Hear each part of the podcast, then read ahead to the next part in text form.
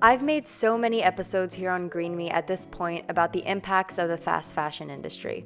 The way TJ Maxx, for example, will switch out its entire collection of clothes every two weeks, and how this demand pushes clothing factories into overdrive, having harmful effects on workers and the environment. Knowing that the fashion industry is the number one cause of microplastics in the ocean and the culprit for producing 10% of the world's carbon emissions creates somewhat of a dilemma. It's hard to have problems dumped on you without a solution. It's hard to be told how bad your lifestyle is without being told how you can change it, especially when your life is just like everyone else's.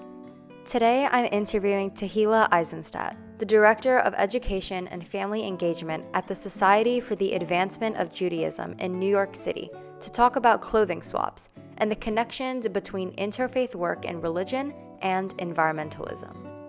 This is Green Me. My name is Tahila, Tahila Eisenstadt, and I am the director of Yachad, which is a synagogue school program, and family engagement in Park Slope, Brooklyn at Congregation Beth Elohim. And I do some activist work. How did you start your career as in activism, and how did you realize that that was what was right for you?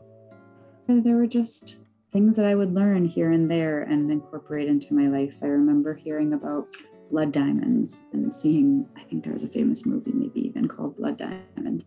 And so learning a little bit about the diamond trade and saying, if I ever get married, I definitely don't want a diamond ring. Um, and I, when I met my partner, he was like, Really? Are you sure? And he's like, Okay. she's serious. Um, and so when we got engaged and we each made each other rings, um, he said, What do you want? And I said, I want a three carat ring. People are always like, Oh, how big's the diamond? I think it's hilarious for me to be like, I have a three carat ring, but there's three carats in the ring. Oh, that's so cool. it made me so happy. He really did it. He made it. We both had our rings made in Israel. Um, so I mean, yeah, the the reason why I was asking about activism and and your work in like interfaith is because I feel like a lot of interfaith work stems from the idea of breaking assumptions that are made between people of different religions like oh all muslims are this all jewish people are this like they can't compromise. And the whole point of interfaith work is to prove that wrong. I think that just connects so much to environmentalism because so many people think that environmentalists are crazy. They want you to like change your lifestyle. We can't agree with them. So you just ignore it completely. When in reality, you can like find compromise between it. And I think that religion is like that one um, bridge of compromise. And it can help a lot of people who are religious or who do care about religion to realize like the importance of protecting the planet. I love that. I realize that that is a lot of what interfaith work often does. And I realize I actually go about it in the opposite direction, which is similar to your um, work in fashion and sustainability, which is I say there are certain global issues or local issues that really matter to women, to parents, to teachers, to whatever group of people. And if I can get a group of interfaith people together on that topic where we all agree on that topic, then we don't have to agree on all the other nitty gritties. And actually, by respecting each other because we're working together about something we really, really care about, we will accidentally, not accidentally, learn some other things about each other. And once we've already respected each other, we're in the right place to sometimes disagree, sometimes disagree very strongly. But because we already respected each other to work together, that was important to us, those differences have a space. Yeah. And I feel like that's what you're doing with your climate work of like lots of people care about fashion. Mm-hmm. Maybe people who care about fashion care about climate. Maybe they don't.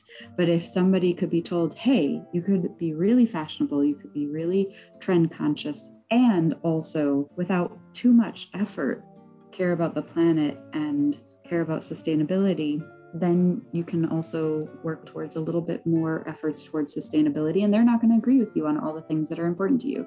And you're not going to agree with them on everything, but you've already found an important commonality. Yeah.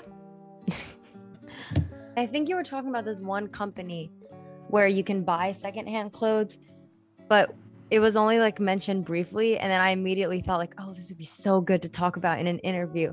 I just can't put my finger on what the exact name of it was. Oh, I'm here for you because that's where I buy most of my clothes. Okay. So okay, good. when I'm not shopping in secondhand stores and when I'm not running clothing swaps, especially in a pandemic, um, I go to thredUP, which Yes, is an that's what it was. amazing secondhand place. And when I'm a little bit fancier or need something a little more specific, I go to Poshmark. And if I'm going super, super fancy, which in a pandemic, who does that? yeah. Um, I go to the RealReal. So what what kind of clothing swaps do you do? Well, I think maybe the first one might have started with one of my synagogue groups. And then afterwards, when the synagogue wasn't continuing it, I just had people who I met there and had people from other parts of my life and just started a more informal swap. So we brought out a mirror and we brought out all the stuff and we made sure that we all wore clothes underneath that we could put stuff over it so we could change outdoors in Brooklyn. it was great.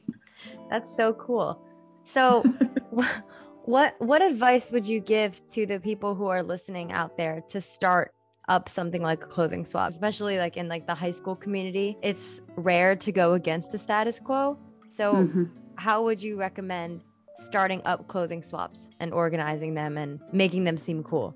you're a teen and you're figuring out what your style is and maybe last year it was this but it's now a new season and you're thinking more of that and you, you're not sure if you want to commit.